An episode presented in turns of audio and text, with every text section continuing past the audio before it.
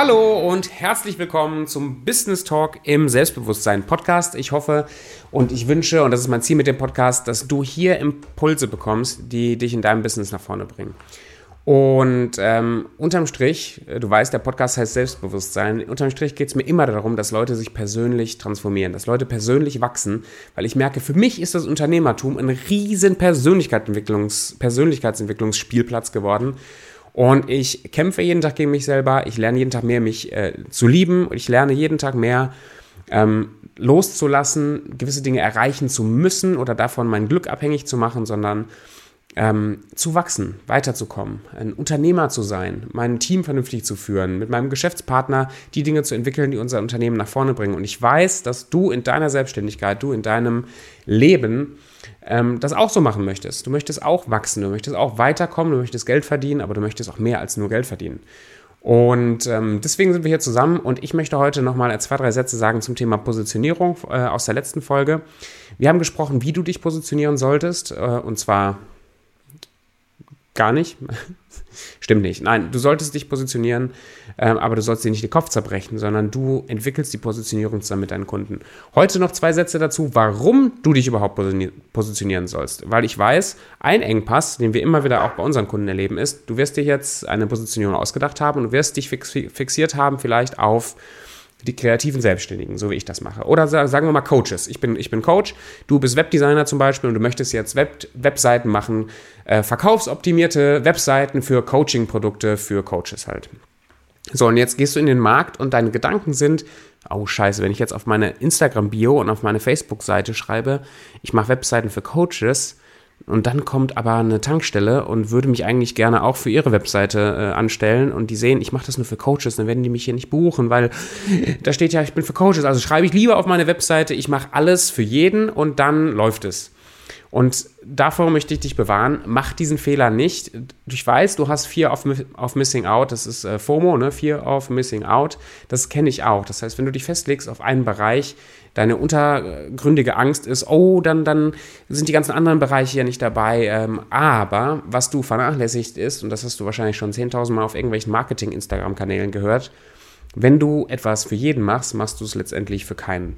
Du brauchst am Anfang deines Unternehmens, in den ersten paar Jahren, brauchst du eine spitze Positionierung. Später dann, wenn du bekannt bist, wenn du eine Marke bist und, und Leute wissen genau, für was du stehst und worin du gut bist, wird das weicher. Das ist nicht mehr ganz so wichtig. Dann, ich nehme als Beispiel immer ähm, Nike zum Beispiel. Ja, Nike, japanische äh, Tracking-Schuhe, das ist äh, deswegen halt günstiger war am Anfang eigentlich alles, was sie ausgezeichnet hat. Die Schuhe waren besser, sie waren aber nur für Tracking und ähm, sie waren halt günstiger, sie kamen aus Japan importiert.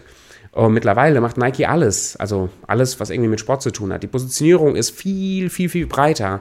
Aber am Anfang, wenn sie angefangen hätten, ey, wir sind so eine Sportmarke, wir machen einfach so alles, dann hätte man nicht dieses Alleinstellungsmerkmal oder auch diese, diese Öffentlichkeitswirksamkeit erzielen können, wie sie es erzielt haben, durch einen Nischenmarkt, durch eine Positionierung.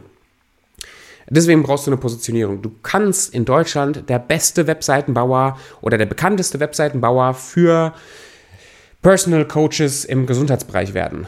Aber der beste Webseitenbauer, ohne dass du einen Markt hast, mit dem du startest, das ist schwer. Also such dir eine Positionierung aus. Warum? Genau deswegen.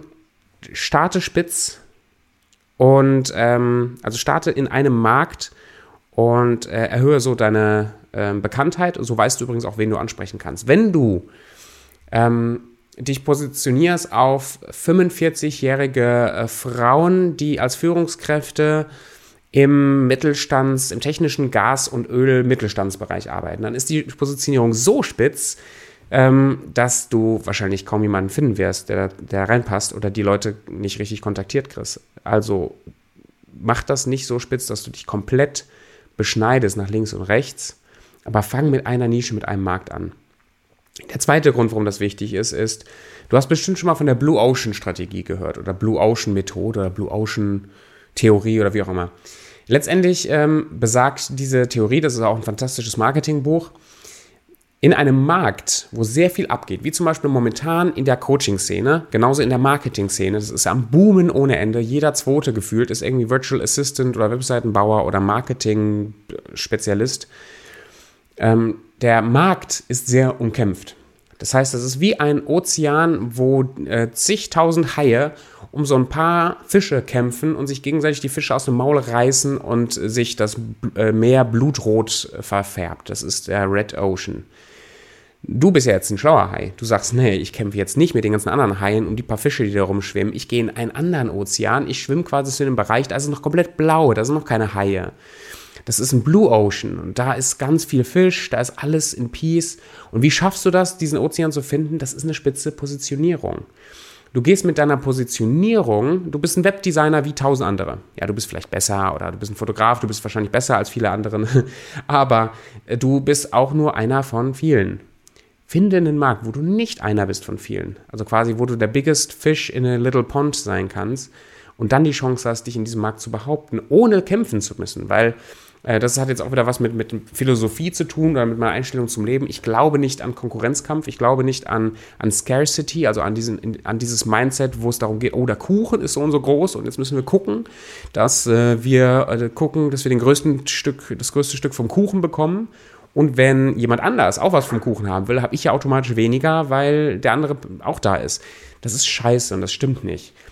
Ähm, leb ein Leben der, der Abundance, des Überflusses. Das heißt, es ist immer genug für alle da. Der Markt ist riesig. Und wenn tausend andere Coaches kommen, dann wird der Markt immer größer. Und dann behauptet sich am Ende äh, die Qualität, obwohl das schon wieder ein bisschen Scarcity ist. Und es geht darum, ähm, an, anzuerkennen, dass es keinen Wettbewerb gibt, sondern dass wir alle uns gegenseitig helfen und dass, wenn wir uns darauf fokussieren, unseren Kunden Erfolg zu bringen, dass der Markt für uns da ist und dass ich keine Angst haben muss vor Konkurrenz.